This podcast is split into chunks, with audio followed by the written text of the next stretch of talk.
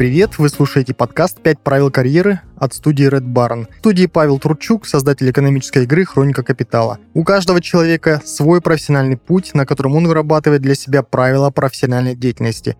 Кто-то четко их формулирует и строго придерживается, кто-то следует им интуитивно. В этом подкасте мы пытаемся узнать, какие правила карьеры существуют и как их применяют на практике.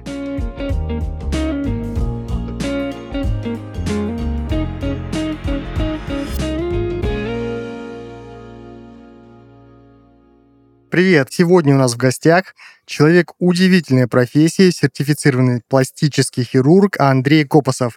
Андрей, здравствуйте! Павел, здравствуйте! А, спасибо, что нашли время а, присоединиться к нам, поговорить об интересных вещах. Вот а, скажите, Андрей, хирург – это вот прежде всего же о медицине, а, но когда пластический, то уже как бы о красоте. Вот чего все-таки больше в вашей профессии, вот по вашему мнению? Вы знаете, эти все моменты, они взаимосвязаны. Одно без другого, ну, вот, ни, ни, никак не идет.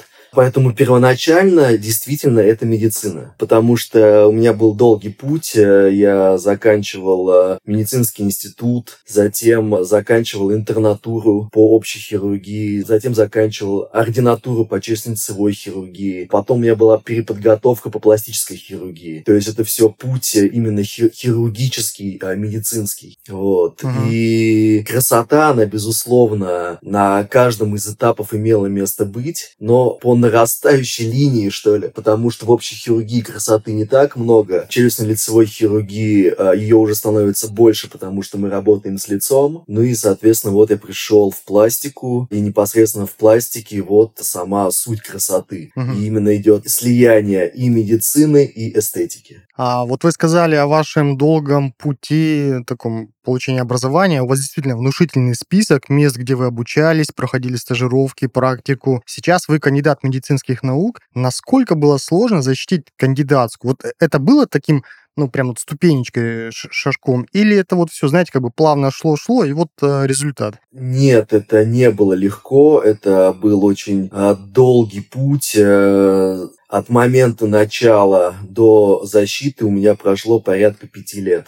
Угу. Вот, то есть это не, не быстрая история. И, безусловно, есть люди, которые защищаются в течение там одного-двух лет, особенно если у них уже все готово. Mm-hmm. Если они, у них есть наработки, они э, долго работали до защиты и, скажем так, осталось просто это все сложить и выйти на защиту. А у меня было все с нуля, с самого начала, без предварительных подготовок. Вот, и этот путь занял порядка пяти лет. А вы сейчас являетесь экспертом по пластике груди, вот как у вас на сайте написано. Я так понимаю, это одно из многих направлений в пластической хирургии. Какие еще наиболее востребованные направления есть? И почему вы выбрали именно пластику груди? Ну, смотрите, у меня есть учитель, собственно, к которому я пришел восемь лет назад. Это профессор Блохин Сергей Николаевич. Он является владельцем и руководителем сети клиник, в которой я работаю. Соответственно, он специализируется на груди. И мое обучение началось с этого красивого и интимного места. Угу. Поэтому я продолжил то, чему меня научил профессор, и пошел дальше. Понятно. То есть у вас наставник повлиял, по сути, на ваш дальнейший путь.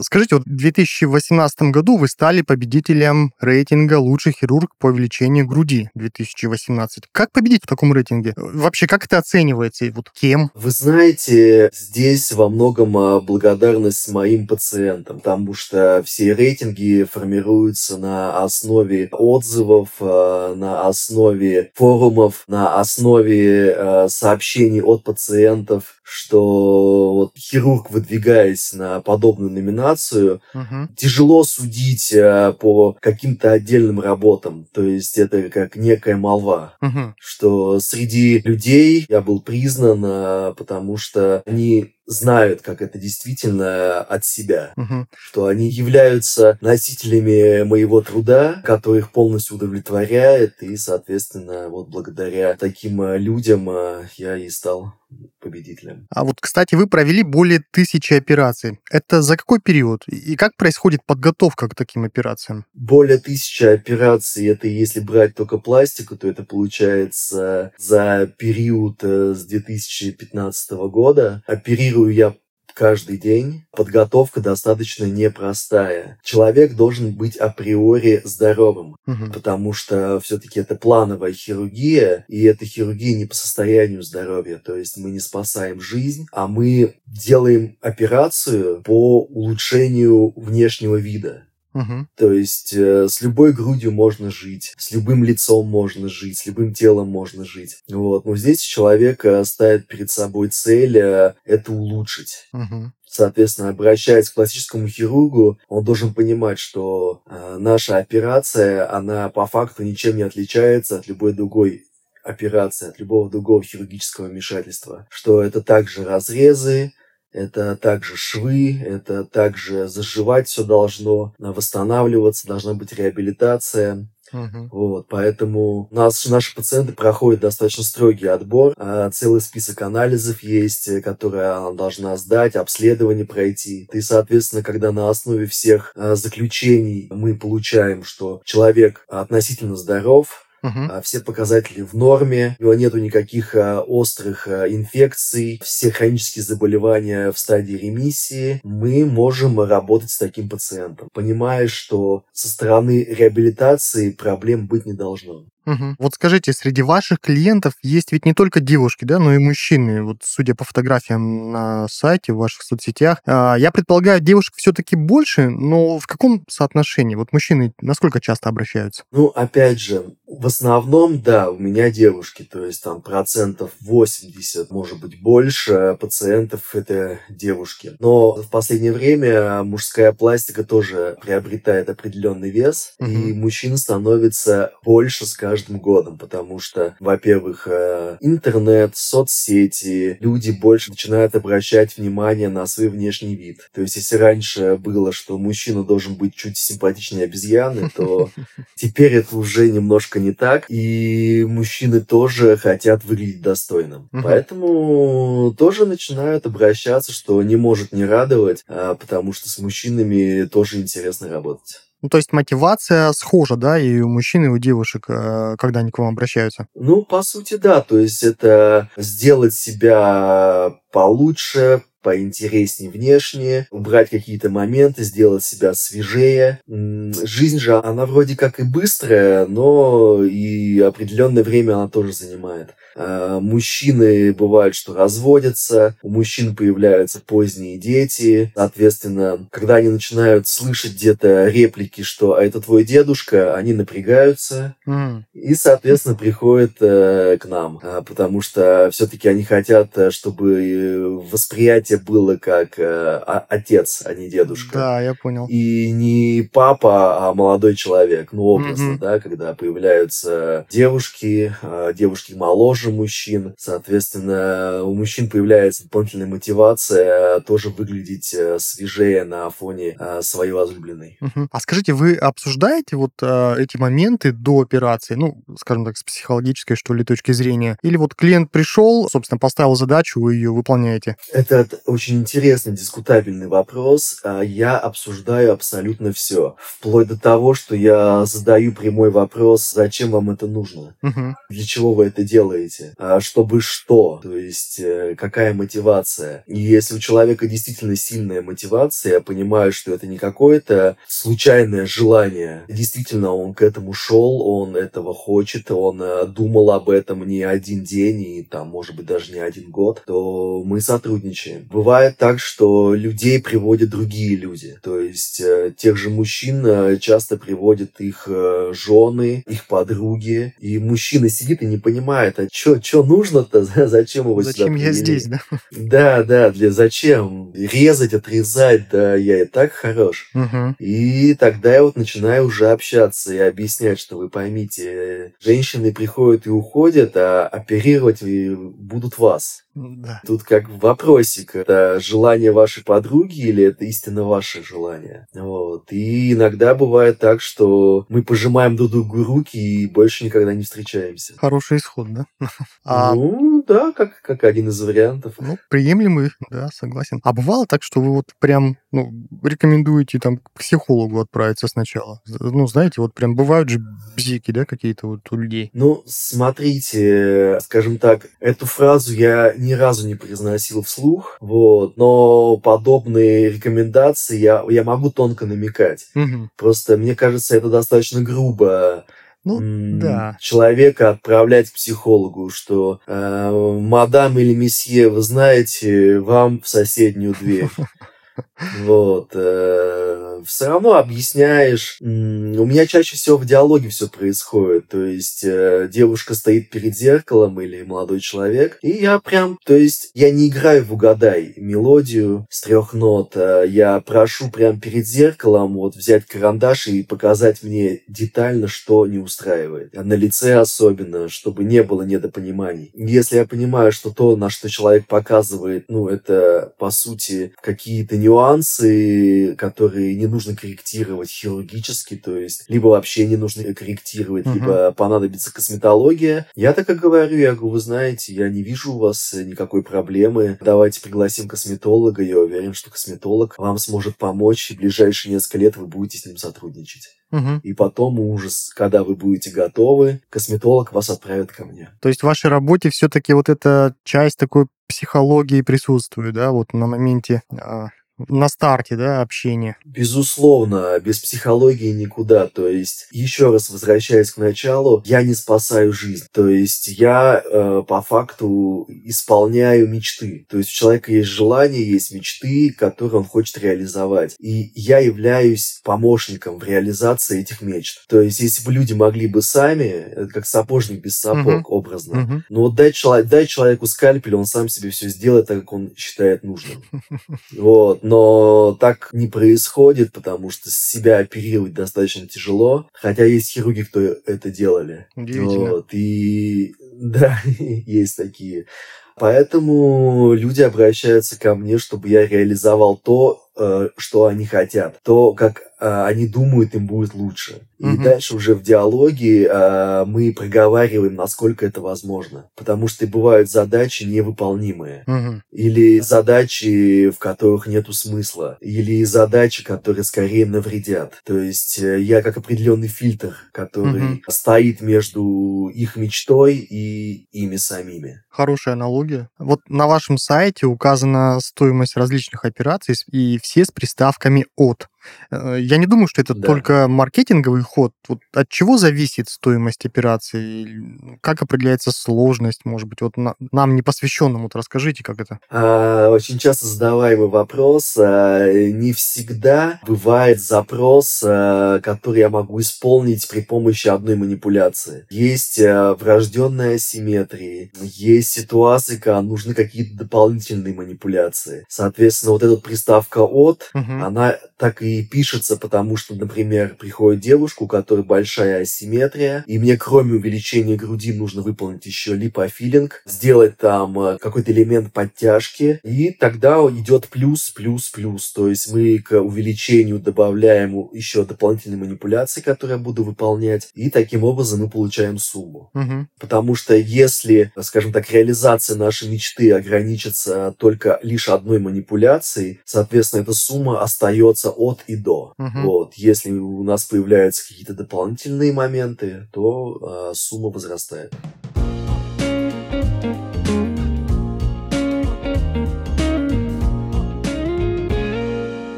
Уоррен Баффет, американский предприниматель, один из крупнейших в мире инвесторов. В этом году Forbes оценил его состояние в сто четыре миллиарда долларов. Интерес к этой сфере он проявил еще в детстве. В одиннадцать лет Уоррен купил три акции по тридцать восемь долларов за штуку. Увидев колебания цен, мальчик быстро продал их и заработал пять долларов. Но через несколько дней он узнал, что их цена поднялась до двухсот. Маленький Уоррен очень расстроился, но извлек ценный урок. Много лет спустя Баффет поступил в Колумбийский университет, который входит в Лигу Плюща. Он точно знал, что вложение в качественное образование окупится. Ему довелось обучаться под руководством известного американского экономиста Бенджамина Грэма. Он с благодарностью вспоминал своего наставника, который открыл ему мир инвестиций. Хорошая новость в том, что получить качественное образование может каждый из нас, и для этого не обязательно ехать в США и поступать в университет Лиги Плюща, или даже выходить из дома. Все, что тебе нужно, оставить заявку на обучение в онлайн-университете профессий Академии Eduson. Здесь предоставляют обучение по гарвардской методологии и большой список преподавателей, в том числе и из этой самой Лиги Плюща. Команда Академии Eduson уверена, что образование – важная составляющая успеха, но какой бы ни была твоя история, важно постоянно совершенствовать свои знания и практиковаться, чтобы достичь успеха. Инвестировать можно не только в акции и недвижимость, но и в самого себя. Лучший способ сделать это – освоить новую перспективную профессию. Если ты, как и Баффет, хочешь научиться эффективно анализировать информацию, прогнозировать прибыль и управлять ею, пройди курс «Менеджер по работе с маркетплейсами» от Академии Eduson. Маркетплейсы стали неотъемлемой частью нашей жизни из-за ухода многих привычных компаний, и эта отрасль нуждается в подкованных специалистах. Курс длится четыре месяца и состоит из ста семнадцати уроков, построенных на гарвардской методологии кейсового обучения. Это бизнес-кейсы, тренажеры, копии приложений, вечный доступ не только к курсу, но и к обновлениям. И даже больше. Ты получишь годовую поддержку наставника, а также официальный диплом о прохождении курса. Если ты хочешь построить успешную карьеру, следуй примерам великих, удели время своему образованию. Ссылка на курсы и другие направления обучения в Eduson ждет тебя в описании выпуска.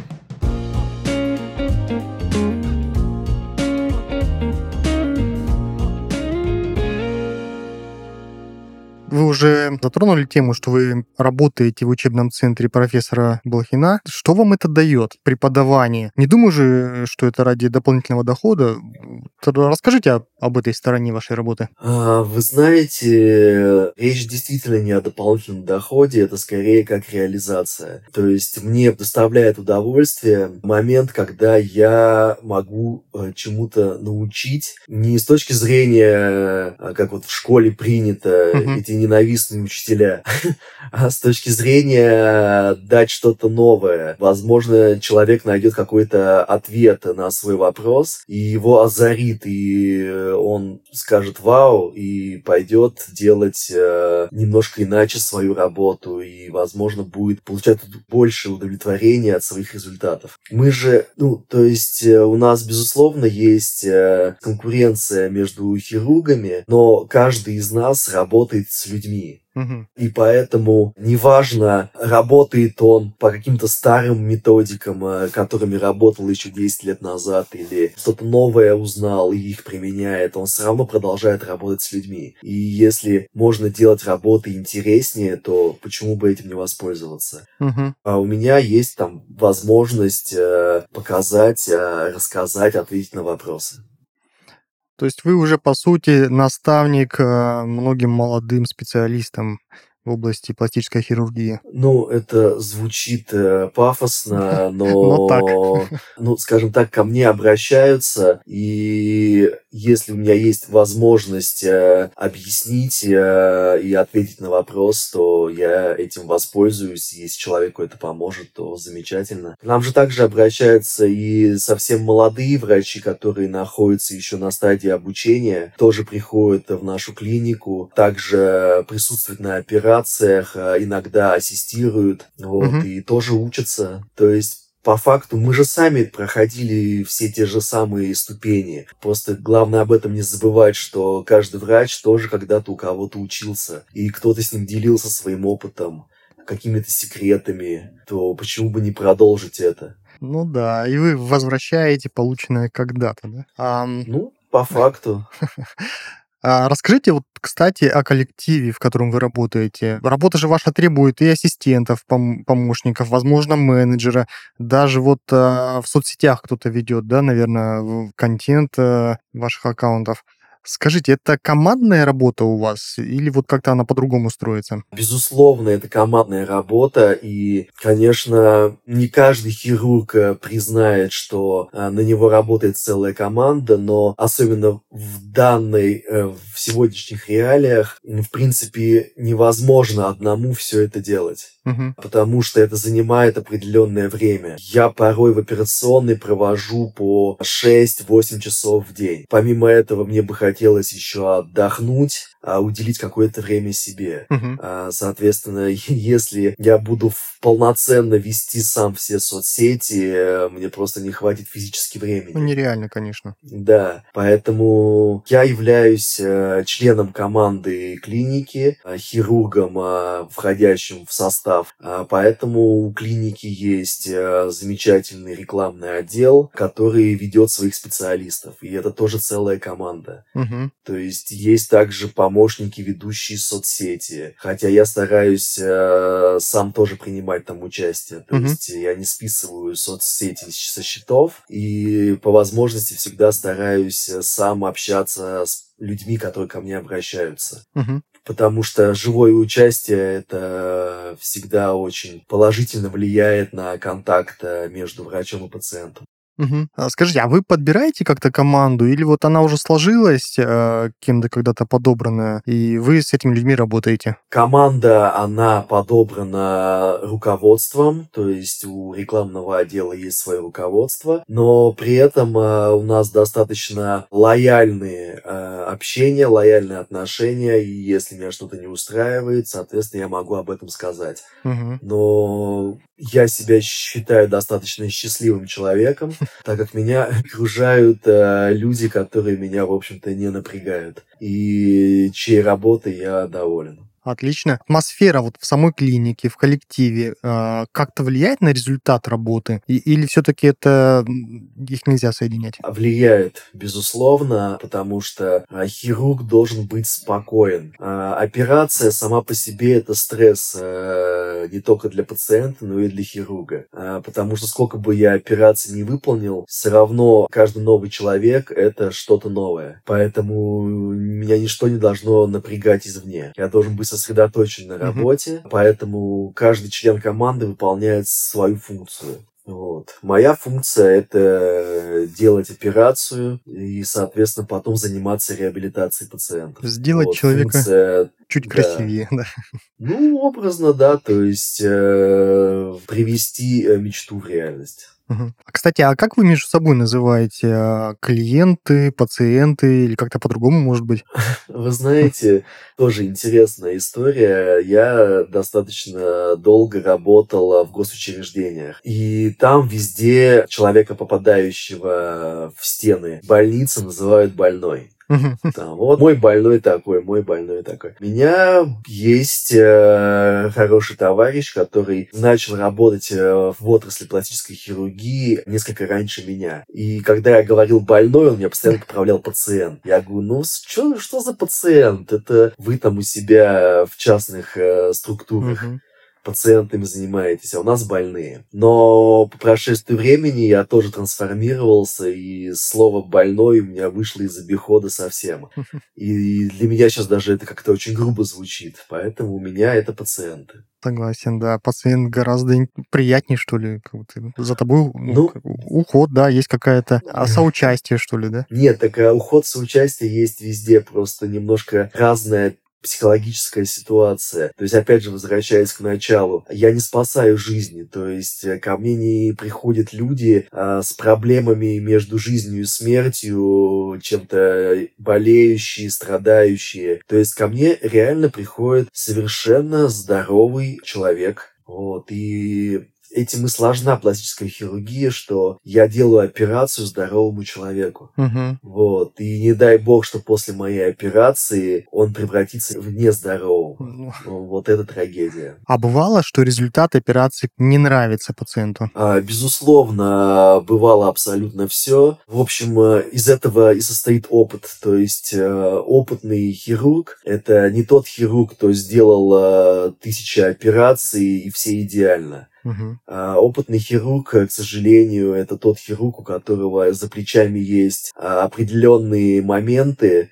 которые требуют дополнительных вмешательств, которые требуют переделок, которые требуют коррекций. И именно на этом зарабатывается опыт. То mm-hmm. есть благодаря этим ситуациям определенно, ну, с галочкой, со звездочкой, проблемным каким-то моментом, неудовлетворительным результатом формируется опыт о том, как я могу выйти из данной ситуации, какие манипуляции я могу еще применить, чтобы из неудовлетворительного результата сделать удовлетворительный. Угу. Бывают какие-то гарантии пациентам, вот когда к вам приходит, и ну, человек же, наверное, хочет быть уверенным, да, в результате. Как, когда такой вопрос задается, что вы отвечаете? А, безусловно, это имеет важную роль. Но еще раз, я работаю в команде с пациентом, то есть mm-hmm. в первую очередь основа основ – это доверие. Если человек ко мне приходит, я хочу, чтобы его, с его стороны было абсолютное доверие ко мне как специалисту. И если я вдруг на этапе консультации этого не вижу, я человеку так и говорю, что я вижу, что вы сомневаетесь в моих способностях, в моей методике, в моей философии, поэтому давайте вы, может быть, сходите еще кому-то и подумаете. Если будете окончательно уверены, тогда мы будем с вами работать. Угу. Потому что любая хирургическая операция – это всегда риск. И это риск, который я разделяю вместе с пациентом. Угу. Соответственно, я беру на себя определенную ответственность, и пациент на себя берет определенную ответственность. Дальше мы с ним сотрудничаем вместе. Из гарантий, которые я могу дать, это полное мое участие, обратная связь. У каждого моего пациента есть мой номер телефона. Угу. Я не игнорирую пациентов. Спустя даже года я всегда на связи. Отвечу на звонок, отвечу на сообщение. При необходимости мы встретимся, обсудим, посмотрим, что случилось, что мы можем предпринять. И, соответственно, условия каких-то моментов, они исходят из ситуации. Во-первых, что произошло, во-вторых, на каком сроке это случилось. Потому что, когда человек обращается спустя много лет, то это уже не какая-то коррекция или переделка. Это а, вполне обоснованное а, повторное хирургическое вмешательство, а, потому что произошло, например, резкое похудание, или девушка родила, откормила. Соответственно, тело меняется, mm-hmm. меняется результат. Угу. Вот. А что... Поэтому все, угу. все обсуждаемо. Что самое тяжелое для вас в работе? Самое тяжелое — это реабилитация. Ну, опять же, у меня нет тяжелого. То может есть, быть, с психологической, может быть, точки зрения, или вот эмоциональной. Вот я, вот скорее эти моменты, то есть моменты каких-то переживаний, угу. потому что я переживаю за свои результаты, и я искренне за них болею. Я также нахожусь в моменте ожидания, особенно ранний послеоперационный период, который длится около двух двух-трех недель. Когда мы переходим за эту грань, мы немножко расслабляемся.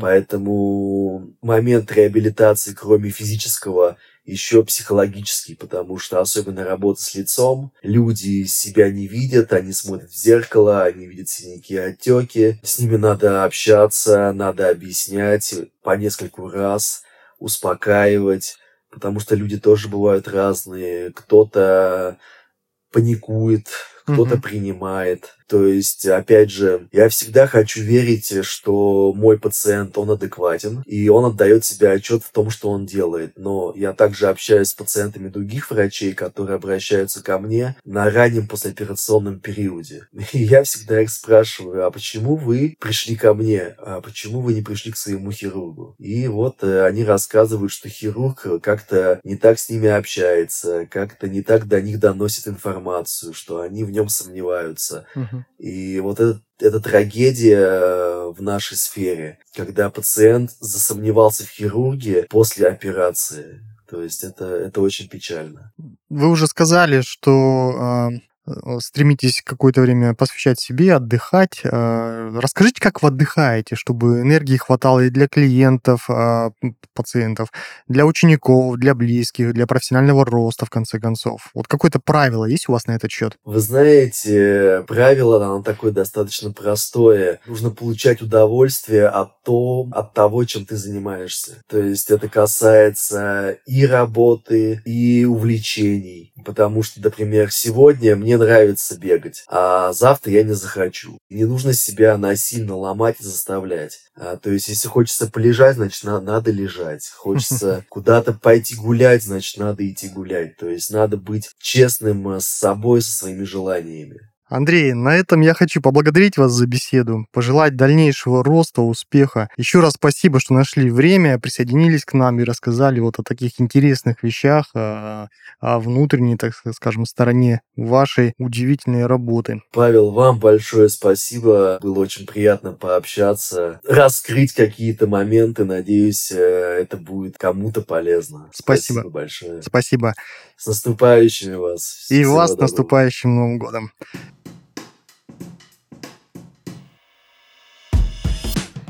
Сегодня с нами поделился своими правилами карьеры сертифицированный пластический хирург Андрей Копасов.